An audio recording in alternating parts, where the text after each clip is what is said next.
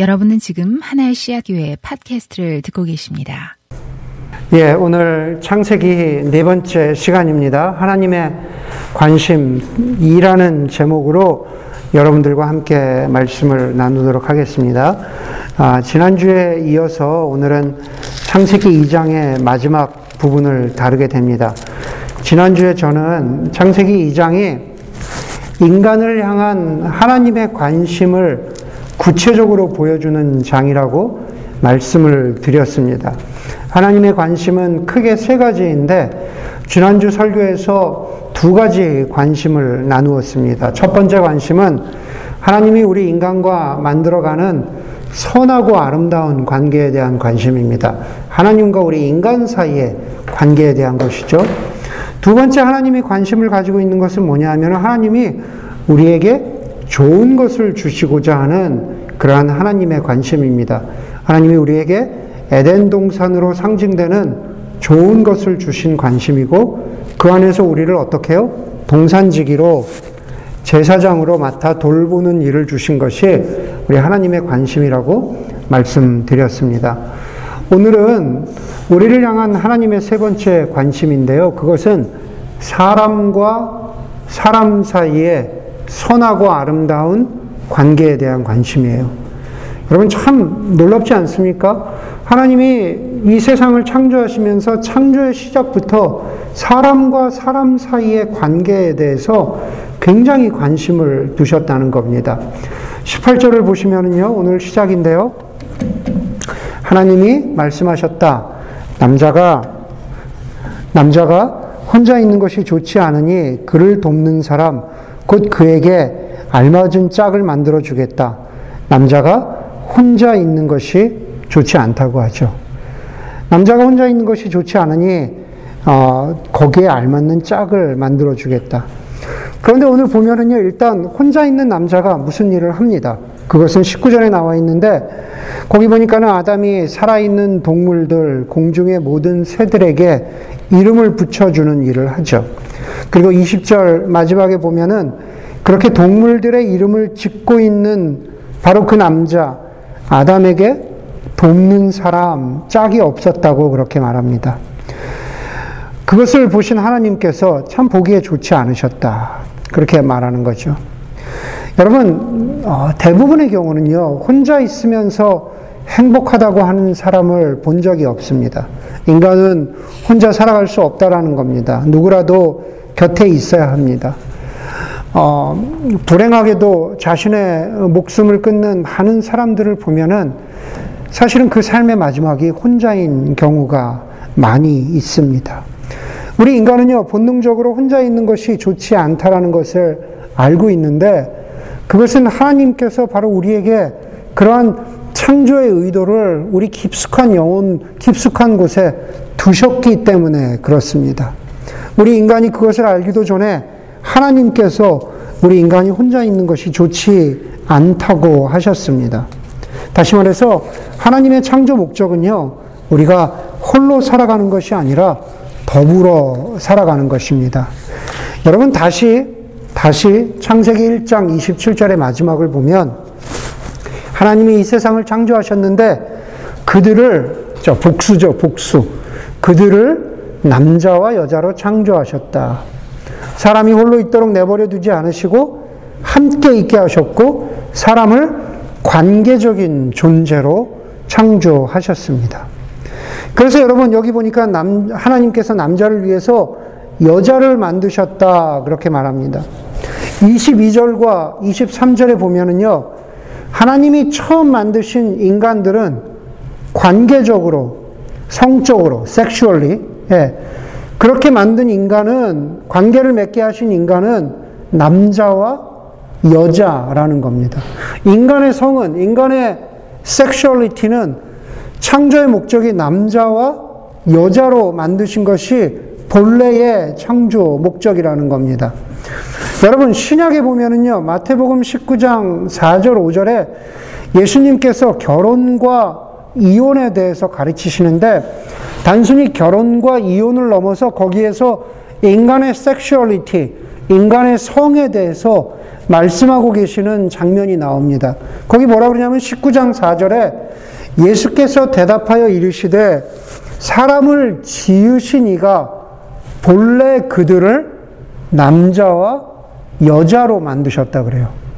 결혼과 이혼, 뭐 거기에 대한 답도 중요한 건데 더 중요한 것은 인간의 sexuality가 남자와 여자라는 겁니다. 어, 인류의 역사를 보면 특별히 1960년대 이후에 세상은 생물학적인 성, 섹스와 사회적인 성, 젠더에 대해서 많이 어, 분리해서 이야기 시작하기 시작했습니다. 그것이 소위 이야기하는 사회적인 담론이 된 것은 주류 담론이 되기 시작한 것은 1960년대 이후입니다. 그 안에 너무 많은 이론과 맥락이 있어서 오늘 설교의 주제는 그것이 아니기 때문에 다 다룰 수 없지만 그러나 저는 분명히 말씀드리지만 인간의 성과 결혼과 성적 관계는 남녀 간의 결합이어야 한다라는 겁니다. 하나님께서 남자와 여자를 만드셨는데 무엇으로 만드셨느냐보다 중요한 것은 어떤 관계로 만드셨느냐라는 겁니다. 하나님의 관심은 인간 사이에, 남자, 여자 사이의 관계가 어떤 관계로 형성되기를 바라느냐라는 겁니다. 그 핵심은 2장 18절에 나와 있어요. 그를 돕는 사람, 아담을 돕는 사람, 곧 그에게 알맞은 짝을 만들어 주겠다라는 겁니다. 제가 오늘 우리 아이들 설교가 어른들 설교 하고 이렇게 같이 갈 거라고 말씀드렸는데, 제가 오늘 그 아이들에게 한 설교가 바로 그런 거죠. 사실 우리가 어, 신앙생활을 하면서도 그렇고 신앙생활 이전에 우리가 문화적으로 배우고 자란 것은 여자가 남자에게 복종해야 한다라는 것입니다. 다시 말해서 여자는 남자의 뭐라 그러죠? Supplementary 역할을 한다라는 거죠. 보충적인 역할을 한다라는 겁니다. 남자가 메인이라면 그것을 옆에서 돕는 오늘 단어의 일차적인 의미, 그냥 말 그대로 helper, 돕는 배필이어야 한다라는 것이 우리가 많은 경우에 대부분의 사람들이 배우고 자란 그러한 우리 머릿속에 박혀 있는 그러한 생각입니다. 그런데 제가 helper, 성경에서 돕는 배필이라고 한 helper를 그냥, 그냥 우리가 눈에 보이는 문자적인 의미라고 말씀드렸습니다. 그렇다면 무슨 얘기냐면은 원래 성경에서 말하고자 하는 helper, 돕는 배필이라고 하는 성경적인 의미가 있다라고 하는 겁니다. 여러분, 돕는이라는 단어는 히브리어로 에제르라는 단어입니다. 그 에젤이라는 단어에서 파생된 단어가 에셀이죠. 에셀. 여러분 사무엘 상에 보면은 에벤에셀이라는 그런 구절이 나오잖아요. 하나님까지 하나님께서 우리를 여기까지 도우셨다. 에벤에셀. 하나님이 이스라엘 백성을 여기까지 도와주셨다라는 의미가 에벤에셀, 에벤에제르 도와주셨다라는 뜻입니다. 그래서 제가 한국에 있을 때 미국 오기 전에 어느 의료회사가 에벤에셀이라고 있었거든요. 지금도 있는지, 있는지 모르겠지만, 하나님이 여기까지 우리를 도우셨다라는 그런 뜻입니다. 출애굽기 18장 4절에도 보면은요, 모세의 아들 중에 한 사람의 이름이 엘리 에셀, 엘리 에제르입니다. 그 뜻 역시 내 아버지의 하나님이 나를 도우셔서 바로의 칼에서 나를 건져 주셨다 이런 뜻입니다. 결정적으로 시편 33편 20절에 보면은요. 주님은 우리의 구원자라고 할 때 에제르를 사용합니다. 돕는다. 야, 구원자, 돕는 자. 그렇죠? 여러분 이해가 되십니까? 성경을 보면은요. 구약 대부분에서 구약 대부분에서 에제르 다시 말해서 돕는다라는 단어를 사용할 때는 하나님을 지칭할 때 사용해요. 네, 하나님을 지칭할 때. 구약의 헬라어 번역인 70인역에도 보면은 에제르라는 히브리어가 헬라어 보에토스로 바뀌는데 그 보에토스라는 헬라어 역시 강한 사람, 도움이 필요 없는 사람이 베푸는 도움이에요. 그럴 수 있는 부분은 누, 그럴 수 있는 분은 누굽니까? 하나님 한 분이시죠. 하나님 강하신 분이죠. 하나님 우리 인간의 도움이 필요 없으신 분이에요. 바로 그 하나님이 베푸시는 도움, 그것이 돕는다, 에제르의 뜻이라는 겁니다. 돕는 배필이라고 다, 그 번역됐을 때 배필이, 배필이라고 하는 케네그도라는 단어는 어떻습니까? 우리 문화적인 것을 아까 제가 말씀드렸지만, 아, 우리 정하자면은 수찬 형제에게 좋은 배필이야. 라고 이렇게 어른들이 이야기한다면 옛날 어른들의 말씀 속에는 뭡니까? 남편을 잘 도울 좋은 뭐 조력자야 라는 이런 뜻이 담겨 있는 거죠. 옛날 한자 사자성어 중에 여필종부라는 사자성어가 있었거든요. 어, 여필종부. 그거 뭐냐면, 나, 여필. 여자는 반드시 남편의 뜻을 따라야 한다라는 게 여필 종부예요. 예, 배필. 그런데 여러분, 케네그도는요, 배필이라는 성경의 케네그도는 그런 뜻이 아닙니다. 케네그도는요, 동반자, 전쟁으로 따지면 동맹이에요, 동맹. 예, 여기는 우리의 동맹이다. 함께 어깨를 걸머쥐고 가는 똑같은 의무와 똑같은 권리와 똑같은 책임을 지고 있다라고 하는 게 케네그도라는 뜻이라는 겁니다. 이해가 되세요? 자, 그러면 그 두 가지 단어, 에제르 케네그도를 합치면 어떻게, 어떻게 됩니까?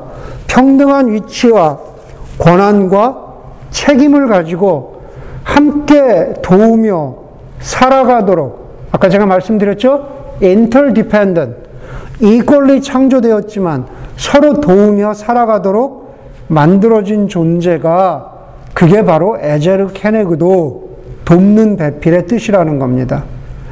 창세기 1장 27절 28절에서 주어진 다스리고 번성하라는 그 책임이 남자가 주도하고 여자가 따라가는 역할이 아니다라는 겁니다.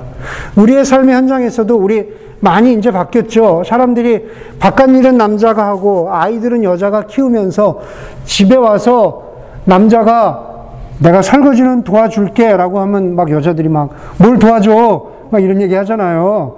하는 거야. 같이 하는 거야. 사실은 그게 작은 예가 될 수 있는데 사실은 저부터도 그렇고 사실은 그런 의미에서 서로 이꼴리 그러나 서로 인터디펜던하게 서로의 부족한 부분과 서로의 힘든 부분들을 도와가면서 창세기 1장 27절 28절의 창조 명령을 심지어 우리의 가정에서 우리의 삶의 작은 영역에서도 함께 그렇게 살아가는 것 그게 바로 창조 명령이라는 겁니다. 그게 바로 하나님이 우리에게 주신 기능과 질서라는 겁니다. 여러분, 그것을 보여주는 게, 더 구체적으로 보여주는 게 21절 이하입니다. 21절 이하에 보면은, 21절 이하는 참 재밌는 구절이죠. 남자가 잠든 사이에 하나님이 남자의 갈빗대를 뽑아서 여자를 만드셨다, 그럽니다. 예. 우리가 생각이 여전히 그렇게 또 다시, 다시 돌아가죠. 여전히 남자의 갈빗대 없이는 만들어질 수 없는 존재가 여자인가? 남자의 전체도 아니고 고작 갈빗대 정도의 가치가 과연 여자인가? 보통 사람들이 이렇게들 봅니다. 그런데 과연 그럴까? 여러분, 갈빗대를 뜻하는 히브리어 첼라는요, 첼라라고 하거든요. 그것은 구약에 한 40번 정도 등장하는데요. 구약에 40번 정도 등장하는데 여기 창세기 2장과 다른 한 곳을 제외하고는 소위 인간의 몸의 한 부분, 갈빗대를 위해서 이거를 설명하기 위해 사용되지 않아요. 무슨 얘기냐면 창세기 2장과 다른 한 곳에서만 갈빗대라고 갈빗대로 표현되고 사실 나머지 38군데 중에서는 다른 목적으로 첼라라, 첼라라고 하는 단어가 쓰인다는 겁니다.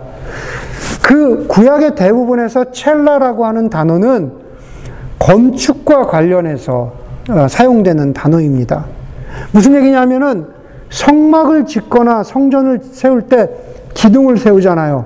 저 나무든 돌이든 기둥을 세우면 기둥이 있으면 기둥의 이쪽 면, 그죠? 혹은 기둥의 저쪽 면, the other side가 있잖아요. 바로 그것을 위해서 사용되는 단어가 첼라라는 겁니다. 여러분 그렇게 보면은요, 이 바로 하나님께서 여기서 여기서 갈빗대라고 하는 그런 단어를 사용하셨지만 결국은 무엇입니까? 남자의 갈빗대의 한쪽 면, 기둥의 한쪽 면은 남자이고 기둥의 한쪽 면은 여자라는 거예요.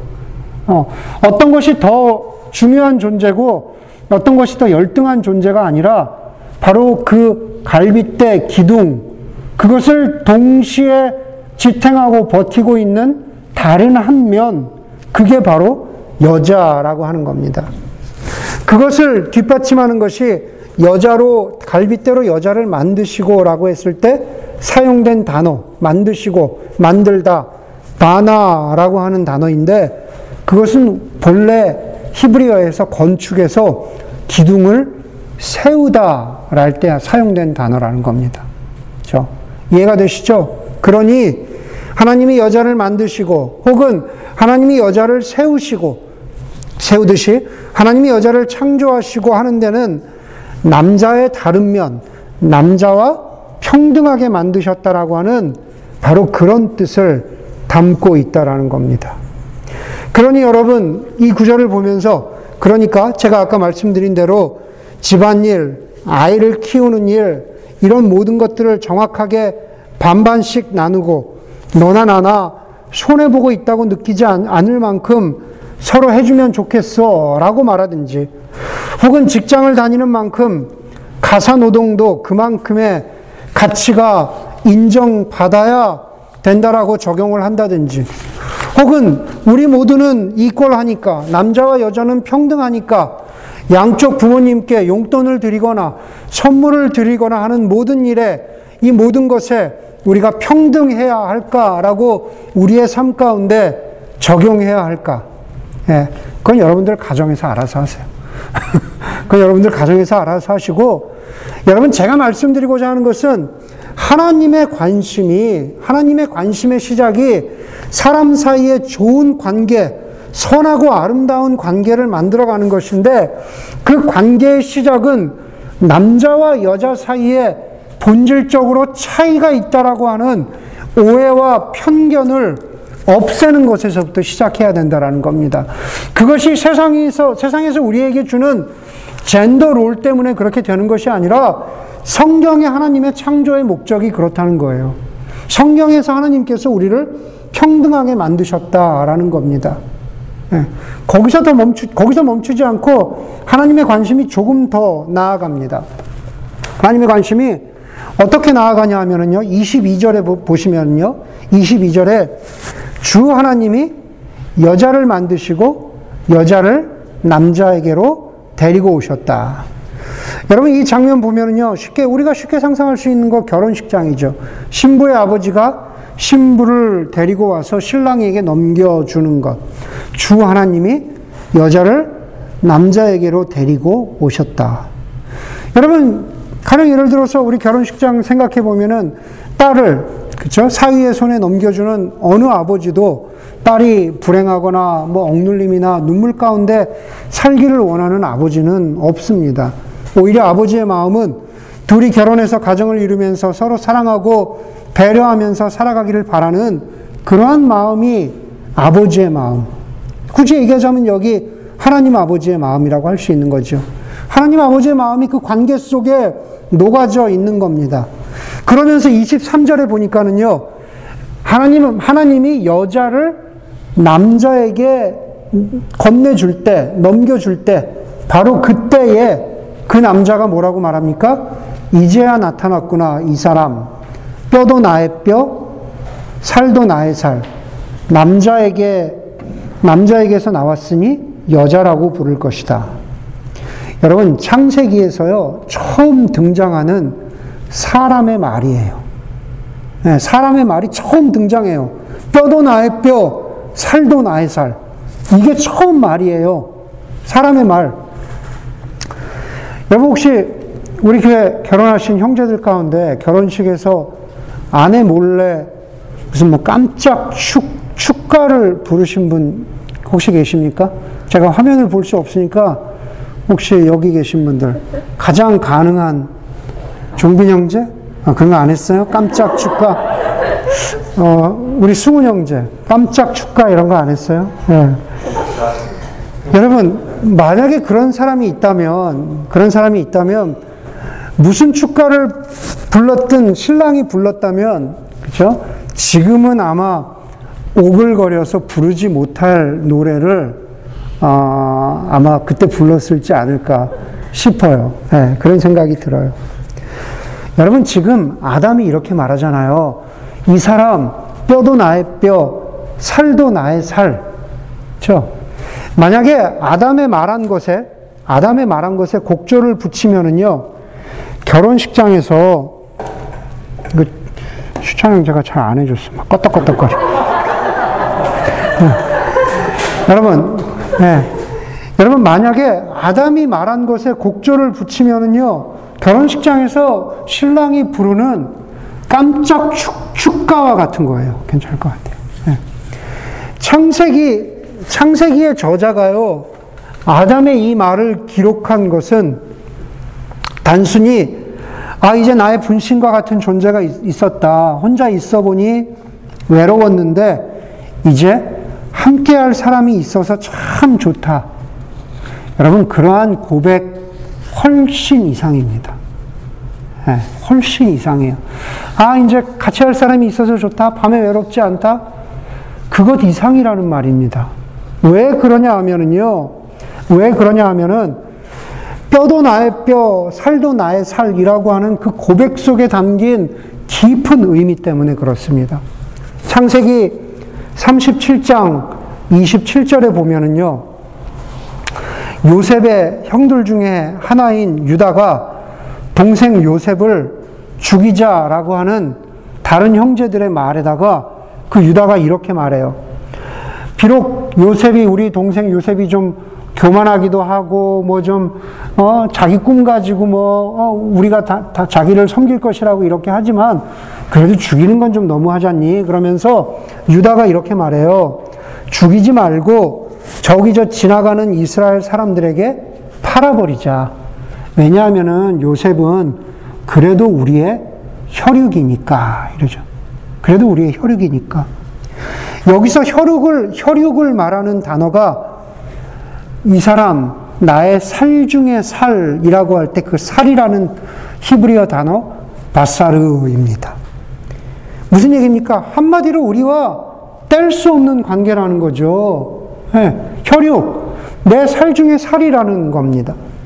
또 사무엘 하에 보면은요, 이스라엘 지파들이 다윗 왕에게 와서 다윗 왕이시여 우리는 왕과 하나의 고륙입니다. 그럽니다. 무슨 얘기입니까? 뼈라는 말이죠. 지금 그 맥락은 그 이스라엘 지파들이 다윗 왕에게 충성과 맹세를 약속하면서 왕이시여 우리는 왕과 같은 뼈입니다. 이렇게 말합니다. 그러니 여러분, 뼈도 나의 뼈, 살도 나의 살이라는 말은 단순히 나는, 나는 더 이상 외롭지 않아. 이것이 아니라 우리가 뗄래야 뗄 수 없는 관계. 그리고 내가 당신에게, 그리고 당신이 나에게 헌신해 주십시오. 헌신하겠습니다. 라고 하는 헌신과 순종의, 상호 순종의 약속의 언어라는 겁니다.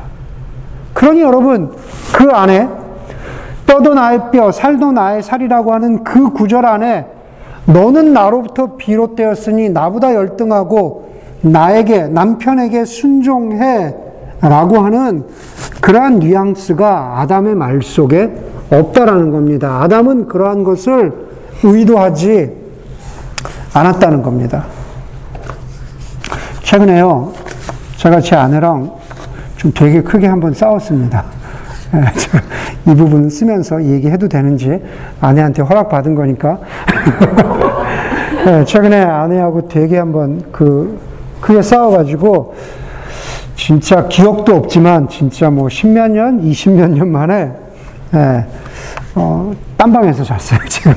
네, 되게 크게 싸워서 딴 방에서 잤는데, 사실 잔 거는 아니고요. 밤새 저도 어, 싸운 후니까는 예, 밤새 이런저런 생각도 하고 아내에게 이메일을 썼습니다. 먼저, 어, 물론 아내가 한밤중에 저, 저에게 먼저 어, 자신의 속마음을 이메일로 보냈더라고요. 그래서 저도 새벽 2시에 앉아가지고 막 이렇게 이메일을 써서 아내에게 보냈습니다.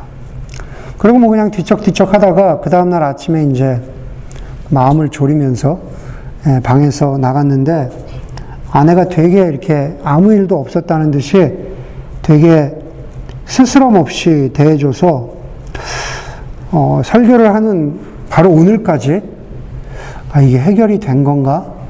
이렇게 생각하지만 사실 제가 안에 속은 모르죠. 저도 제 나름대로 진심을 담아서 이메일 답장을 썼는데 그런 제 진심이 통한 건지 아니면은 그냥 아내가 그냥 넘어가 준 건지 아니면 그냥 아내가 이번 생은 망쳤다고 그냥 포기한 건지 예, 그건 그건 뭐 제가 잘 모르겠습니다. 싸운 이유는요 대화가 부족해서 그랬어요. 대화가 예. 이미 그 싸우기 이전에 아내가 농담처럼 진담을 저에게 말했습니다. 뭐라 그랬냐면 저에게 당신은 대답은 안 하는데 말 대답은 참 꼬박꼬박해 그래. 대답은 안 하는데 말 대답은 참 꼬박꼬박 한다고 그런 거죠. 여러분 여러분 어떠세요? 여러분 대화가 충분하세요? 대화는 부족한데 말 대답은 꼬박꼬박 하십니까? 예. 여러분 관계는 어떠세요? 여러분 저희 아이가 다 큰 아들인데요. 걔가 전화할 때마다 우리한테 진짜 사랑한다는 말을 많이 해요. 엄마, 아빠, 알러뷰를 진짜, 아주 좀 그만하지? 이럴 정도로 전화 끊을 때쯤 되면 한 서너 번 해요. 근데 진짜 진심을 담아서 해요. 언젠가 우리 아이가, 어, 엄마에게 이렇게 이야기했어요. 엄마, 우리가 언제, 언제 죽을지 모르잖아. 그럴 때 내가 엄마한테 했던 마지막 말이 나쁜 말, 미운 말이 아니라 엄마 알러뷰였으면 좋겠어. 그 마음을 하면서 그 마음을 담아서 그렇게 알러뷰를 하는데 참 들을 때 좋아요. 예. 여러분 다시 아담의 말을 한번 보세요. 그때 그 남자가 말하였다. 이제야 나타났구나. 이 사람 뼈도 나의 뼈, 살도 나의 살. 남자에게서 나왔으니 여자라고 부를 것이다. 대화가 부족하지만 말대답은 꼬박꼬박하는 연약하고 부족하고 어그러진 저의 모습. 저 혹은 여러분들도 그럴 수 있고.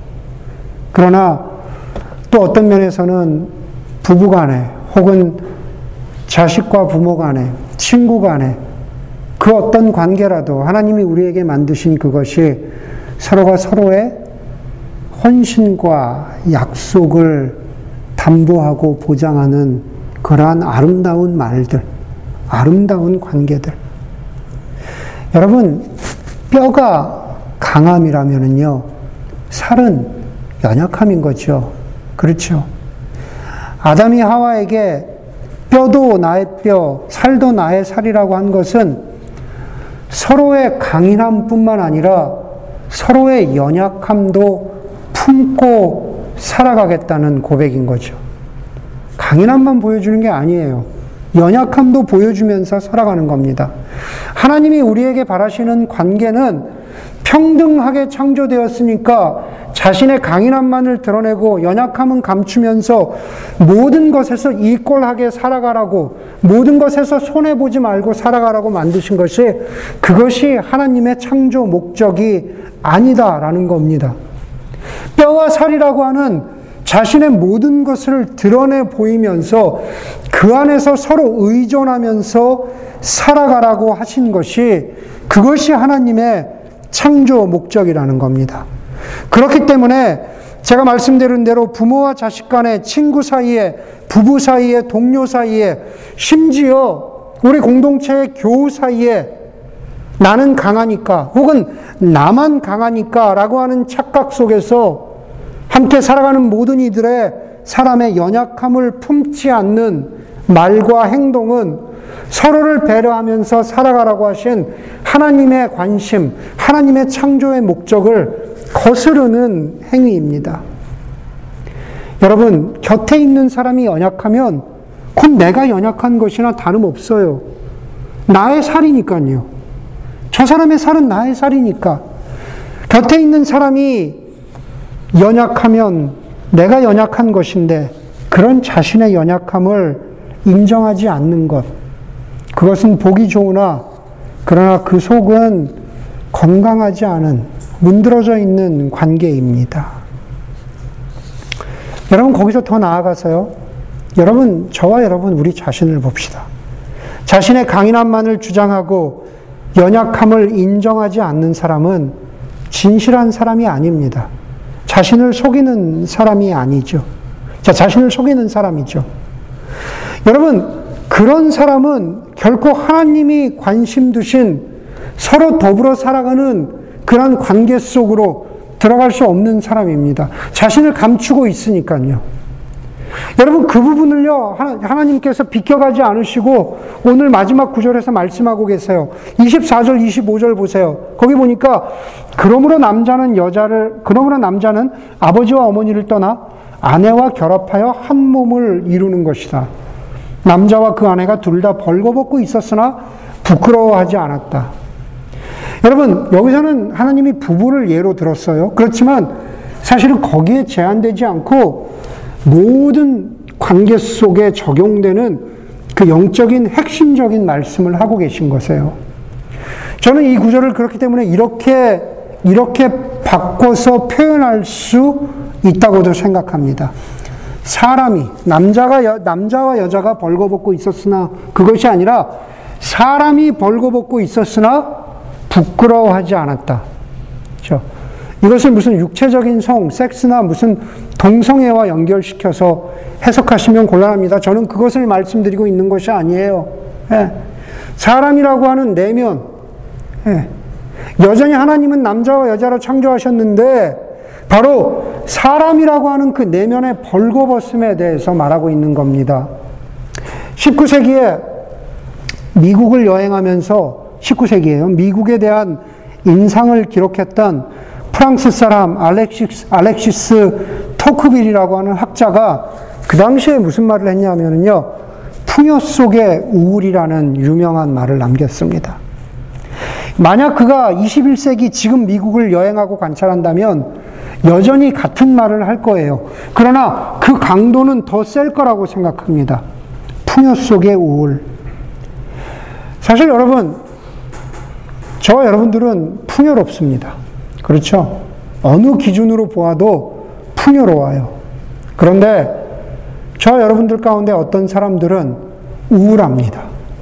그 우울함이, 그 우울함의 원인은요, 역설적으로 풍요가 제공하는 우울함입니다. 무슨 말이냐면, 소셜미디어나, 아니, 현실을 봐도요, 나는 풍요롭지만은 나보다 더 큰 풍요를 누리고 있는 사람들의 이야기로 넘쳐나죠. 타인이 누리는 것, 타인이 산 물건들, 타인이 서른, 타인이 이룬 성취들, 그러한 타인의 풍요가, 다른 사람의 풍요가 나를 우울하게 합니다. 거기에 내가 낄 자리가 없다고 느낄 때 나는 여전히 풍요하지만 나의 풍요는 아무것도 아닌 것이 되죠. 그렇죠? 풍요, 풍요로움 속에, 예, 풍요 속의 우울로 우리는 들어가게 됩니다. 여러분, 그런 마음이 들 때 어떻습니까? 우리 곁에 사람은 곁에 있으나 의미 없는 사람이 되고 마는 거죠. 저 사람은 그냥 나로 하여금 우울함을 느끼게 하는 그냥 아무런 의미 없는 타인일 뿐이니까. 그래서 이미 1960년대, 70년대를 지나면서 프랑스의 철학, 철학자 장폴 샤르트르가 그런 말을 했다 그래요. 타인은 지옥이다. 타인은 천국이 아니라 타인은 지옥이래요. 옆에 있는 이 사람의 삶을 바라볼수록 저 나는 더 지옥같이 느낀다라는 겁니다. 저 타인이 나를 지옥으로 이끌고 있는 것처럼 느낀다라는 겁니다. 타인은 지옥이다라는 그 말 속에는 어느 하나 하나님이 관심 두신 관계에 대한 소중함은 전혀 보이지 않습니다. 여러분, 그러한 풍요 속의 우울, 혹은 타인의 풍요 앞에서 나의 벌거벗음을 보여줄 수 있습니까? 벌거벗었지만 부끄럽지 않다고 여길 수 있습니까? 성경 속에서요, 벌거벗었다라는 것은 크게 세 가지로 나타납니다. 첫 번째로는 가난한 상태를 말할 때 내가 벌거벗었다라고 성경에서 말해요. 두 번째로는 사람의 출생을 말할 때 내가 아무것도 없이 태어났다. 그때 벌거벗었다. 성경에서 벌거벗었다라는 것을 가장 많이 말할 때는 수치와 죄를 말할 때 벌거벗었다고 표현돼요. 세 가지로 쓰이는데 마지막이 가장 많이 쓰입니다. 여러분, 수치와 죄는요, 죄와 수치, 뭐 죄를 지었으니까 수치를 느낀다고 하면, 죄와 수치는요, 다른 말로 하면은 연약함입니다. 다른 사람들이 강함과 풍요로움을 말할 때 나는 내 안에 아픔과 고민과 풀리지 않는 인생의 질문을 가지고 살아가는 것. 아니, 단순히 살아가는 것이 아니라 그것을 드러내 보이고 나눌 때, 심지어 어떤, 어떤 때는 그것이 나의 죄이기도 하고 나의 수치 때 수치이기도 하지만 그것을 드러낼 때, 그럴 때 어때요? 내가 벌거벗었다라고 말하는 겁니다. 여러분 어떠세요? 이 장면을 보면서 하나님이 인간에게 관심 두신 그 관계를 보면서 아, 그랬구나. 그것으로 끝나는 것이 아니라 여러분들 아담과 하와처럼 아니 바로 이 사람들처럼 저 여러분들은 우리의 벌거벗은 모습을 내보일 용기가 있냐라는 겁니다. 다시 말해서 우리의 뼈뿐 아니라 우리의 살과 같은 연약함과 벌거벗음을 솔직하게 인정할 준비가 되어 있습니까? 그것은 먼저 타인 앞에서의 인정이 아니라 자기 자신 앞에서의 인정이죠. 내가 나를, 내가 벗은 내 모습을 볼 수 있느냐? 내가 벗은 내 모습을 볼 수 있느냐? 인기가 있는지 모르겠지만 요즘 Mirror라고 하는 home gym이 있더라고요. 맞죠? 그 Mirror라고 하는 home gym이 있어요. 제가 이렇게 설교 준비하면서 한번 찾아봤어요. 뭐 이렇게 얼핏 본 적은 있지만, 동영상은 있지만 다시 찾아봤는데 결국 그 Mirror 앞에서 우리는 가장, 가장 먼저 내가 보아도 만족스럽지 않은 내 모습을 인정해야 되잖아요. 그렇죠? 뭐, 아, 좀, 좀 몸무게도 늘어나고, 그렇죠? 예, 뭔가 자세도 꾸부정하고 불편하고, 어, 어딘가 거북목이고. 다른 사람에게 보이는 게 중요한 게 아니라, 바로 내면의 거울 앞에서 내, 나의 벌거벗음을 내가 보면서 오늘 뭐라 그래요? 벌거벗었으나 부끄럽지 않았다. 바로 그렇게 말하잖아요. 자신의 벌거벗은 모습을 인정하지 못하면요, 우리는 배우자, 부모, 자식, 교회 소그룹, 목사, 그 누구 앞에서도 자신을 드러낼 수가 없다라는 겁니다. 그러니 내가 누구에게 무슨 이야기를 했는지, 저 사람은 나에게 자신의 이런 벌거벗음을 보여주었는데, 왜는, 왜 나는 나의 벌거벗은 모습을 못 하고 있을까? 안 하고 있을까? 그것을 신경 쓸 것이 아니라 왜 나는 내 자신에게조차도 나의 벌거벗음을 감추고 있을까? 왜 나는 내 자신을 대면하지 못할까? 그것을 먼저 생각해야 한다라는 겁니다.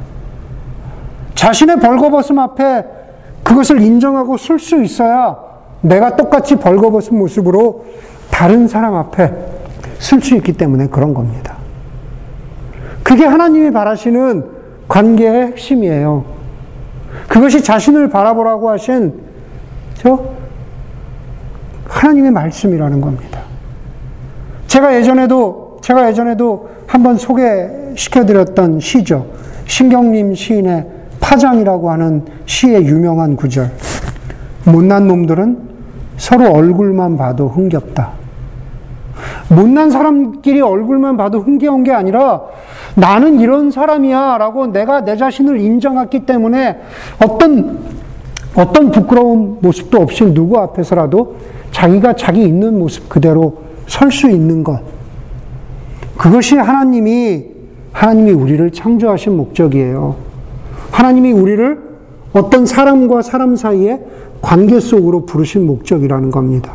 그 처음이 남자와 여자이고 그것은 모든 사람의 관계 속으로 동일하게 적용됩니다. 벌거벗었으나 부끄럽지 않았다. 설교를 마칩니다.